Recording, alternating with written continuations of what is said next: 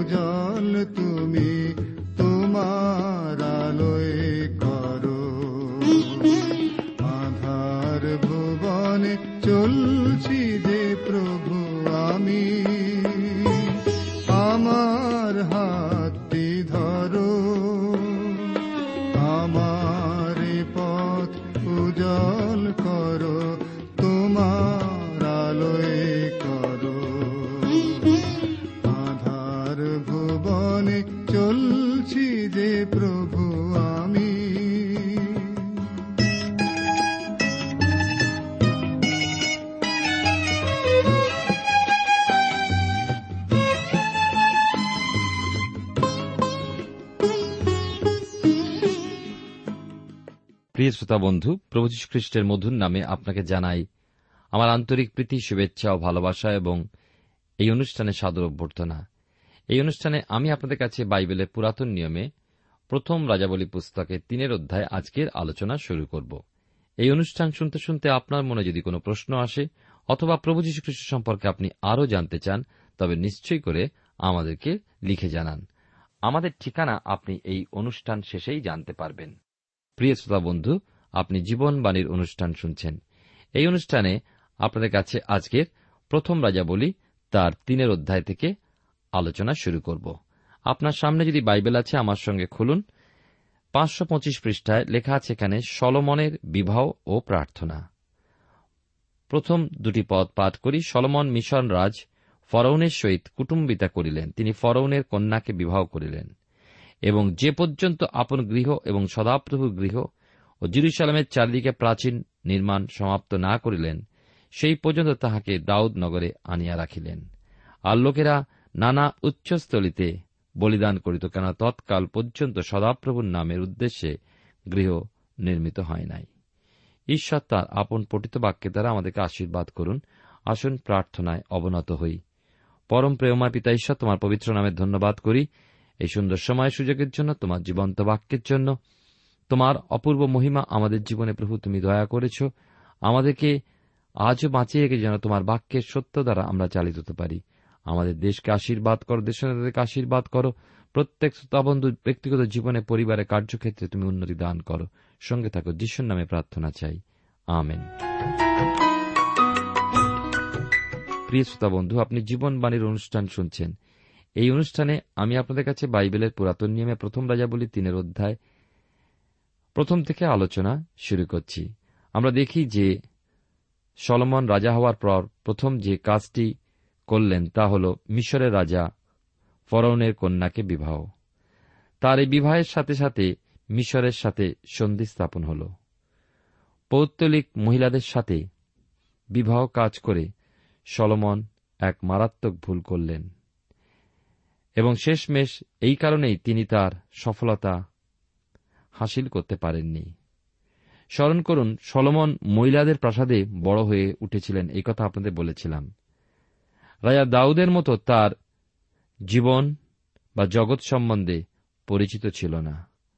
আমার মনে হয় দাউদের মতন সলমনের আত্মিক ভাবাপন্ন ব্যক্তিও ছিলেন না এবং ঈশ্বরের জন্য জীবন তার কোন রকম আগ্রহ ছিল না। সলমন অবশ্য তার ত্রুটিগুলো বুঝেছিলেন। ফরনের কন্যাকে বিবাহ করার পরই তিনি ঈশ্বরের কাছে প্রজ্ঞা চান। আমরা কেবল এই ইচ্ছা করতে পারি যে এই কাজ আগে করলেই ভালো হতো। দাউদের রাজত্বের পর আবার শিথিলতার সময় আসে। লোকেরা এই সময় তাদের নৈবেদ্য উচ্চস্থলিতে, অর্থাৎ বিধর্মীদের জায়গায় উৎসর্গ করত, যা ছিল আসলে পৌত্তলিকতা। আর এই মূর্তি পুজো আবার কি করে ফিরে এলো? আমরা দেখি যে সলমনের বলিদান আর প্রজ্ঞার জন্য প্রার্থনা। আমরা বিশেষ করে দেখি তিন এবং চার পদ, তিনের অধ্যায়, প্রথম রাজা বলি তিন, চার পদ লেখা আছে, সলমন সদাপ্রভুকে প্রেম করিতেন, আপন পিতা দাউদের বিধি অনুসারে চলিতেন, তথাপি উচ্চস্থলিতে বলিদান করিতেন ও ধূপ চালাইতেন একদা রাজা বলিদান করিবার জন্য গিবিওয়ানে যান, কেননা সেই স্থানে প্রধান উচ্চস্থলী ছিল। সলমন তখনকার যজ্ঞবেদিতে এক সহস্র হোমবলি দান করিলেন। বিধর্মীদের বেদিতে নৈবেদ্য উৎসর্গ করতে সলমন কোন রকম দ্বিধাবোধ করেননি। এই ধরনের কাজ কিন্তু রাজা দাউদ কখনোই করতেন না। যদিও সলমন সদাপ্রভুকে প্রেম করতেন, তথাপি তিনি দাউদের মতো ব্যক্তি ছিলেন না। সলমন যদিও দাউদের বিধি ব্যবস্থা অনুযায়ী চলতেন, তথাপি তার এই সকল কাজ তাকে দ্বিতীয় স্তরে ঠেলে দেয়। আমরা দেখি বিশেষ করে পাঁচ পদে লেখা আছে, গিবিয়নে সদাপ্রভু রাত্রিকালে স্বপ্নযোগে সলমনকে দর্শন দিলেন। ঈশ্বর কহিলেন, যাচনা করো, আমি তোমাকে কি দেব? সলমন কহিলেন, তোমার দাস, আমার পিতা দাউদ সত্য ধার্মিকতায় ও তোমার উদ্দেশ্যে, হৃদয়ের সরলতায় তোমার সাক্ষাতে যেমন চলিতেন, তুমি তাহার প্রতি তদরূপ মহাদয়া প্রদর্শন করিয়াছ। আর তাহার প্রতি এই মহাদয়া করিয়াছ যে তাহার সিংহাসনে বসিবার জন্য এক পুত্র তাহাকে দিয়াছ, যেমন অদ্য আমরা দেখি, এক রাতে এক স্বপ্নের মাধ্যমে ঈশ্বর সলমনের কাছে উপস্থিত হলেন। এই সময় আমি আপনাদের কাছে আবার বলি, আজকের দিনে ঈশ্বর এইভাবে স্বপ্নের মাধ্যমে মানুষের কাছে এসে উপস্থিত হন না। যদি আপনি কোনো স্বপ্ন দেখেন, তবে মনে করবেন না যে ঈশ্বর আপনাকে দেখা দিয়েছেন। বরং ভেবে দেখুন রাতের বেলা আপনি কি ভেবেছিলেন, আর তাহলেই বুঝতে পারবেন আপনার স্বপ্নের কারণ কি। আজকের দিনে ঈশ্বর আমাদের কাছে তার বাক্যের মাধ্যমে কথা বলেন। কিন্তু সলমন রাজার সময় ঈশ্বরের দেওয়া সমস্ত বাক্য ছিল না, আর তাই ঈশ্বর স্বপ্নে তার কাছে এসে বললেন, তোমার যা ইচ্ছা চাও, তবে আমি তোমাকে দেব। সলমন রাজা কি চাইবেন? যে কোনো জিনিসই তিনি চাইতে পারেন। কিন্তু দেখুন রাজা সলমন বুদ্ধিমান পূর্বক যা চাইলেন, তার থেকেই বোঝা যায়, ঈশ্বর তাকে জ্ঞান দেবার পূর্বেও মানুষ হিসাবে তার বুদ্ধি ছিল। আমার মনে হয় ঈশ্বর যখন সলমনকে বললেন যে তিনি তার যে কোনো ইচ্ছাই পূর্ণ করবেন, তখন ঈশ্বর এই নবনিযুক্ত রাজা সলমনের অক্ষমতা ও তার অযোগ্যতার কথা মনে রেখেছিলেন। প্রিয় শ্রোতাবন্ধু প্রিয় ভাই বোন এই সমস্ত কাজের জন্য উত্তম কে? খ্রিস্টীয় জীবন যাপন করার জন্যই। বা কি উপযুক্ত? আমাদের মধ্যে কি একজনও? আসলে আমরা কেউই খ্রিস্টীয় জীবন যাপন করতে পারি না, এবং ঈশ্বর কখনোই আমাদের পালন করতে বলেননি। কিন্তু তিনি আমাদের মধ্যে থেকে সেইরূপ জীবন যাপন করতে চান, আর ঈশ্বর এখন সলমনের মধ্যে দিয়ে কিছু করতে চান। তিনি আমার আপনার মধ্যে দিয়েও কাজ করতে চান। সলমন ধন বা ক্ষমতা চাইতে পারতেন, তথাপি নিজের অভাব সম্বন্ধে সচেতন হলেন। দেখুন, তিনি কি বলছেন, ছয় পদে সলমন বুঝেছিলেন যে এই কাজের জন্য তিনি যথোপযুক্ত নন। সাত এবং আট পদে আমরা দেখতে পাই, তিনি বলছেন, এখন হে সদাপ্রভু, আমার ঈশ্বর, তুমি আমার পিতা দাউদের পদে আপনার এই দাসকে রাজা করিলে, কিন্তু আমি ক্ষুদ্র বালক মাত্র, বাইরে যাইতে ও ভিতরে আসিতে জানি না। আর তোমার দাস তোমার মনোনীত প্রজাদিগের মধ্যে রইয়াছে তার এক মহাজাতি বাহুল্য প্রযুক্ত তাহাদের গণনা ও সংখ্যা করা যায় না। তিনি নিজেকে তার অভিজ্ঞতার দিক দিয়েও এক শিশু মনে করলেন, আর এই বিশাল জাতিকে শাসন করতেও তিনি নিজেকে সমর্থ বলে মনে করেন না। বর্তমানে অনেক সময় যারা ঈশ্বরের সেবা করতে চান, অথচ তারা নিজেদের অক্ষমতা বুঝতে চান না। আমরা সবাই ঈশ্বরের সেবা কাজ করতে সম্পূর্ণ অক্ষম। আমাদের উচিত নিজেদের অক্ষমতা স্বীকার করা যেন ঈশ্বর আমাদেরকে সাহায্য করতে পারেন। নয় পদে লেখা আছে, অতএব তোমার প্রজাদের বিচার করিতে ও ভালো মন্দের বিশেষ জানিতে তোমার এই দাসকে বুঝিবার চিত্ত প্রদান করো, কারণ তোমার এমন বৃহৎ প্রজাবৃন্দের বিচার করা কার সাধ্য? ঈশ্বর মনোনীত প্রজাদের বিচার করার জন্য সলমন যেন এক অনুভূতিশীল অন্তঃকরণ চাইলেন। এই বিষয়টি নিয়ে আমরা একটু চিন্তা করি। আমরা সব সময় বলে থাকি যে সলমন প্রজ্ঞার জন্য প্রার্থনা করেছিলেন। কিন্তু প্রশ্ন হল, কি ধরনের প্রজ্ঞার জন্য তিনি প্রার্থনা করেছিলেন? তিনি কি শাসন প্রণালী সম্বন্ধীয় প্রজ্ঞার জন্য প্রার্থনা করেছিলেন? নাকি এক রাজনীতিজ্ঞ হতে চেয়েছিলেন? তিনি জানতে চেয়েছিলেন যে এই প্রজাবৃন্দকে কীভাবে তাদের বিচার ও শাসন করতে হয় এবং কিরূপে মহৎ রাজনীতি বিষয়ক সিদ্ধান্ত নিতে হয়।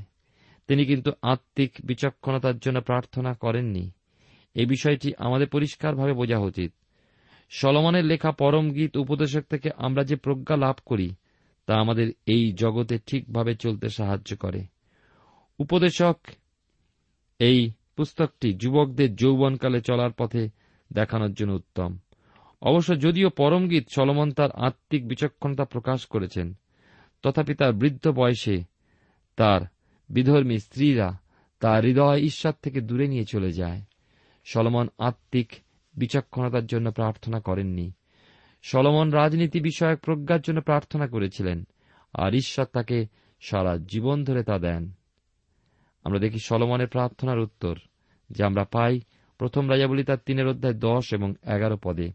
দেখুন, লেখা আছে, তখন প্রভুর দৃষ্টিতে ইয়া তুষ্টিকর হইল যে সলমন এই বিষয়ে যাচনা করিলেন আর ঈশ্বর তাহাকে কহিলেন, তুমি এই বিষয়ে যাচনা করিয়াছ।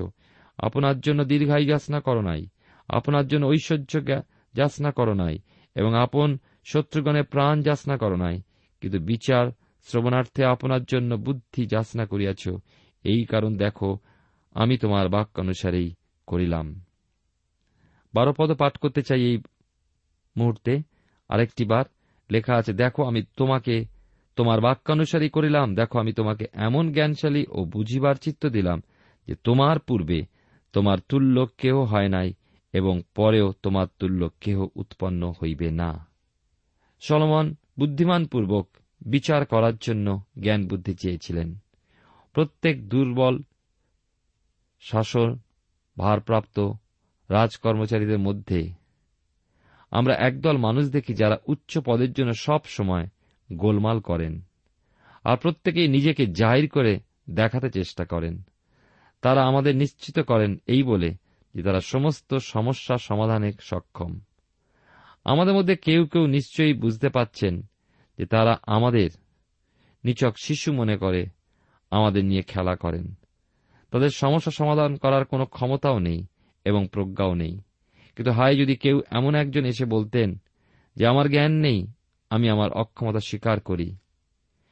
কিন্তু আমি ঈশ্বরের উপরে নির্ভর করছি, তিনি আমার পথ দেখাবেন ও পরিচালনা করবেন। এই ধরনের কিছু পদক্ষেপ হয়তো পৃথিবীতে সাড়া জাগাত। রাজা সলমনও তাই বলেছিলেন, আর তার জন্য ঈশ্বর তার প্রশংসা করেছিলেন। এ ছিল এক বিশাল পদক্ষেপ। বিচক্ষণ প্রত্যেক শাসক হিসাবে রাজা সলমন একজন ছিলেন। আপনি উপদেশক এবং পরমগীত পাঠ করলে তার জ্ঞানের গভীরতা বুঝতে পারবেন। আমি এটা বলছি না যে এই সমস্ত পুস্তকগুলি ঈশ্বরের দ্বারা অনুপ্রাণিত নয়।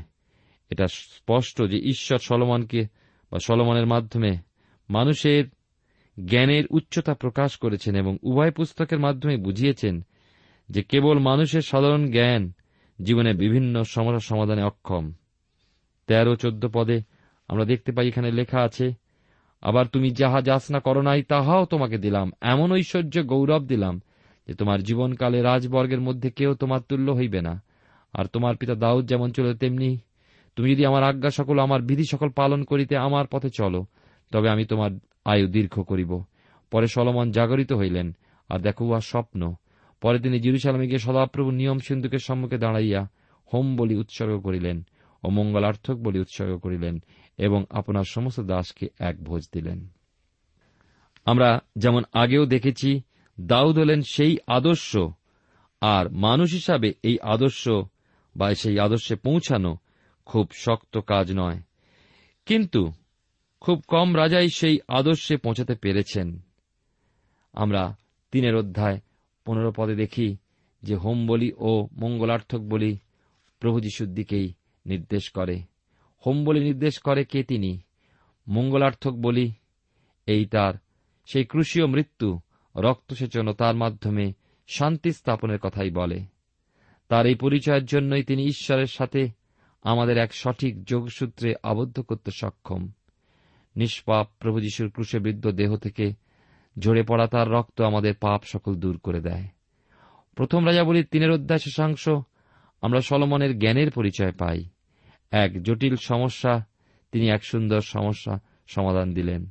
এই সময় দুইজন মহিলা ছিলেন, তারা ছিলেন বেশ্যা, এবং তারা দুজনেই একটি শিশুকে নিয়ে তার দরবারে হাজির হলেন।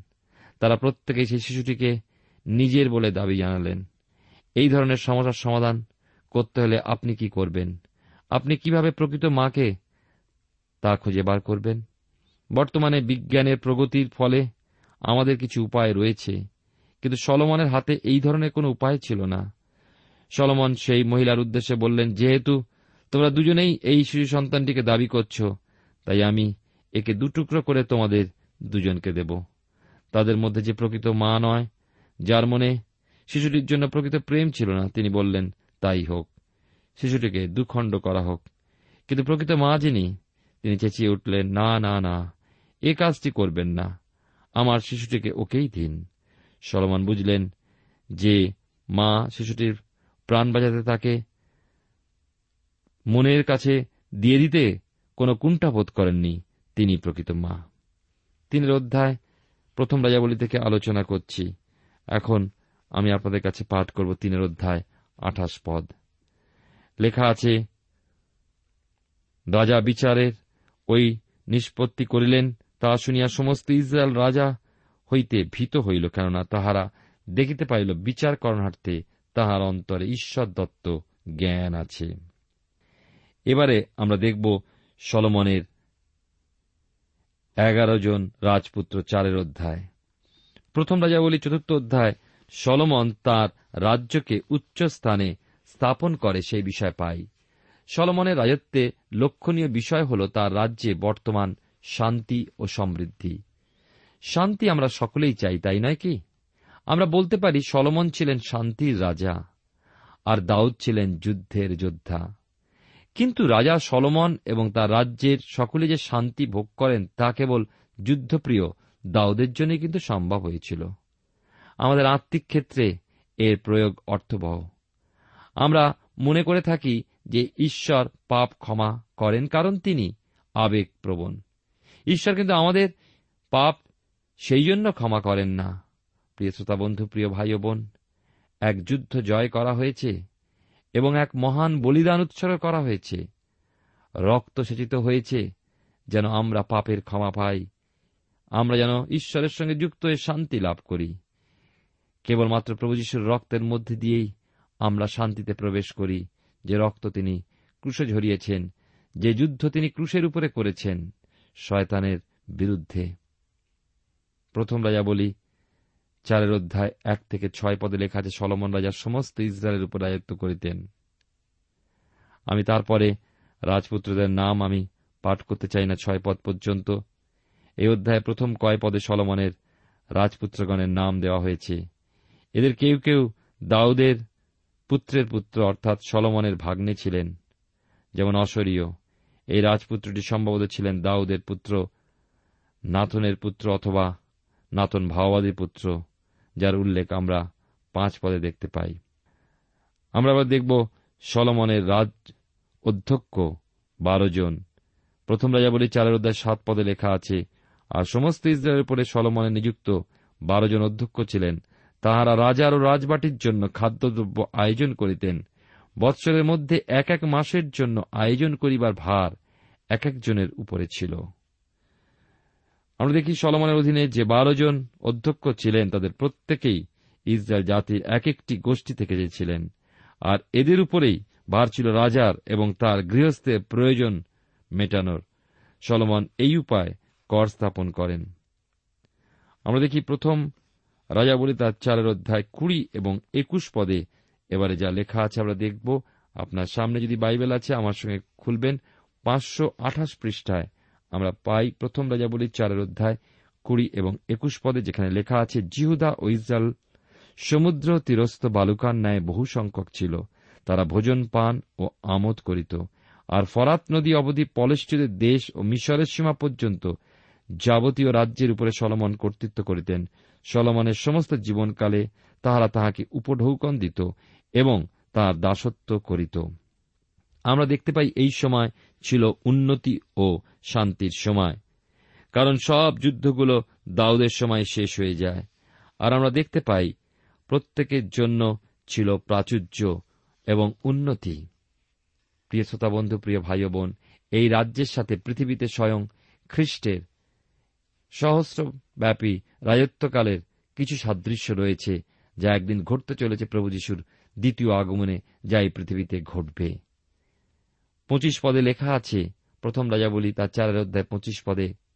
সলমানের সমস্ত অধিকার সময় দান, অবধি, বের সেবা পর্যন্ত জিহুদা ও ইসরায়েল প্রত্যেকজন আপন আপন দ্রাক্ষলতার ও আপন আপন ডুমুর বৃক্ষের তলে নির্ভয়ে বাস করিত।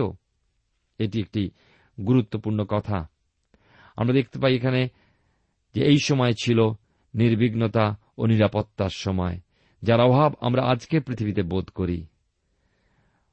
ভাববাদী পুস্তকে সাতান্ন অধ্যায় একুশ পদে লেখা আছে, আমার ঈশ্বর কহেন, দুষ্ট লোকদের কিছুই শান্তি নাই। কিন্তু আমরা মনে রাখব যে শান্তির আজ পৃথিবীতে অবতীর্ণ হলে পৃথিবীতে তিনি শান্তি নিয়ে আসবেন, তিনি আসছেন। সলমনের সময় প্রত্যেক মানুষ নিজের দ্রাক্ষালতা ও ডুমুর গাছতলায় নির্ভয় বাস করত। অর্থাৎ আমরা দেখি যে সেখানে ছিল না কোন রকম হানাহানি। যে কারও রাজপ্রাসাদ আর কেউ থাকতেন বস্তিতে এমন নয়। প্রত্যেক মানুষ নিজের সম্পত্তি নিয়ে আরামেই শান্তিতে বাস করতেন। আর দান থেকে বেরসেবা পর্যন্ত, অর্থাৎ উত্তর থেকে দক্ষিণ সীমান্ত পর্যন্ত সর্বত্রই সলমনের সময় এরকম ছিল।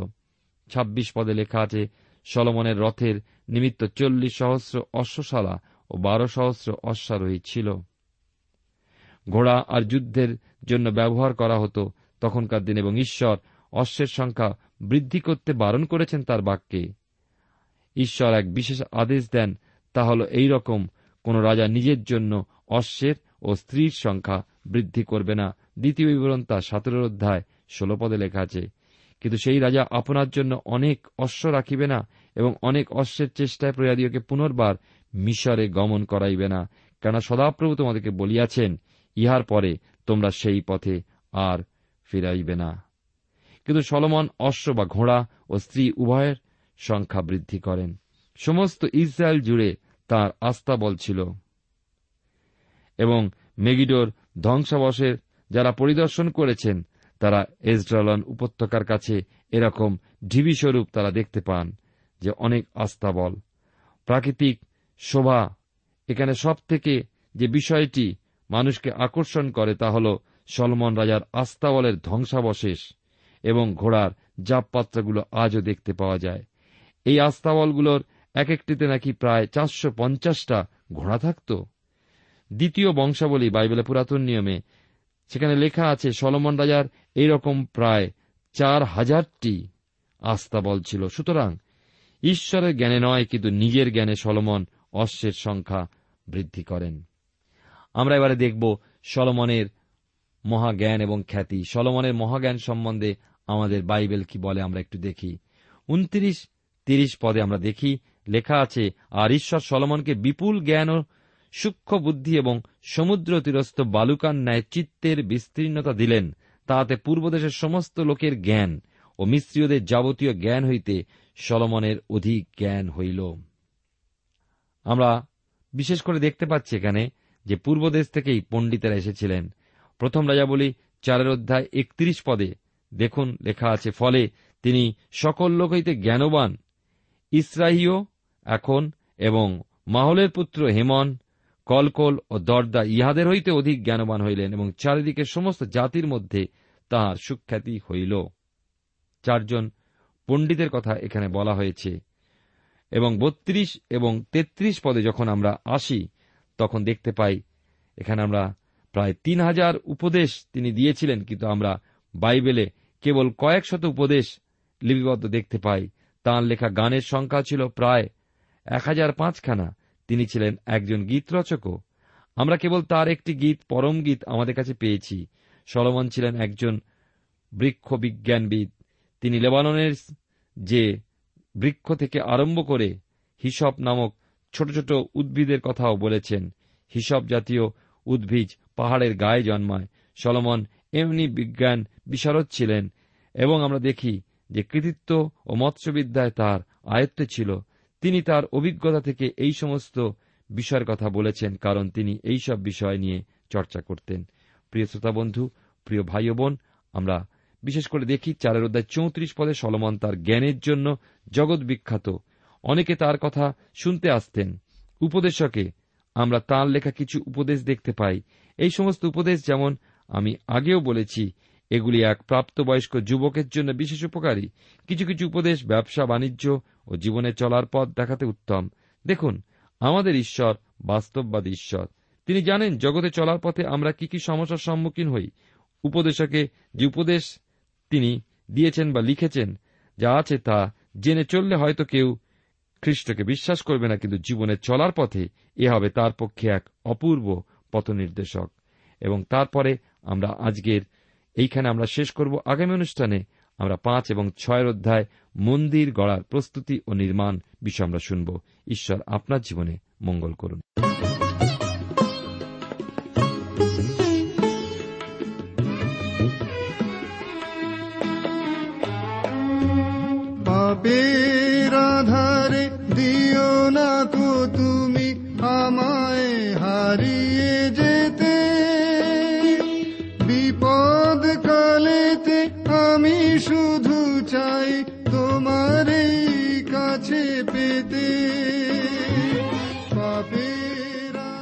শ্রোতা বন্ধু, এতক্ষণ শুনলেন বাইবেল থেকে জীবনবাণীর আজকের আলোচনা। আমাদের অনুষ্ঠান কেমন লাগল? যদি এই বিষয়ে আপনি আরও কিছু জানতে চান এবং আপনার যদি বাইবেল না থাকে, তাহলে বাইবেল ছাড়া এই অনুষ্ঠান আপনি কেমনভাবে বুঝতে পারছেন, আমাদের ঠিকানায় শীঘ্রই লিখে জানান। আমরা খুব খুশি হব যদি আপনি চিঠির সাহায্যে বা ফোনে এস এম এস এ অথবা ইমেলের সাহায্যে আমাদের সাথে যোগাযোগ করেন। আমাদের ঠিকানা হল Jibanbani T W R India, post box number এক ছয় নয় দুই পাঁচ, কলকাতা, সাত লক্ষ চৌত্রিশ। আবার বলছি, Jibanbani T W R India, post box number এক ছয় নয় দুই পাঁচ, কলকাতা, সাত শূন্য শূন্য শূন্য তিন চার। আমাদের ইমেলের ঠিকানা হল Bengali TTV at radio eight eight two dot com আবার বলছি Bengali TTV at radio eight eight two dot com আমাদের phone number two four three eight double zero four five two four three eight double zero four five এবং আমাদের mobile নাম্বারটা লিখে নিন nine four double three four nine seven two three five আবার বলছি nine four double three four nine seven two three five আজকের সময় এখানেই শেষ। বিদায় নিচ্ছি। নমস্কার। তোমার প্রেমটি প্রতিদিন মোরে করে যে গদি সাহারা নিজ হাতে তুমি ভাঙিলে আমার পাপের কঠিন কারা। তোমার সেবার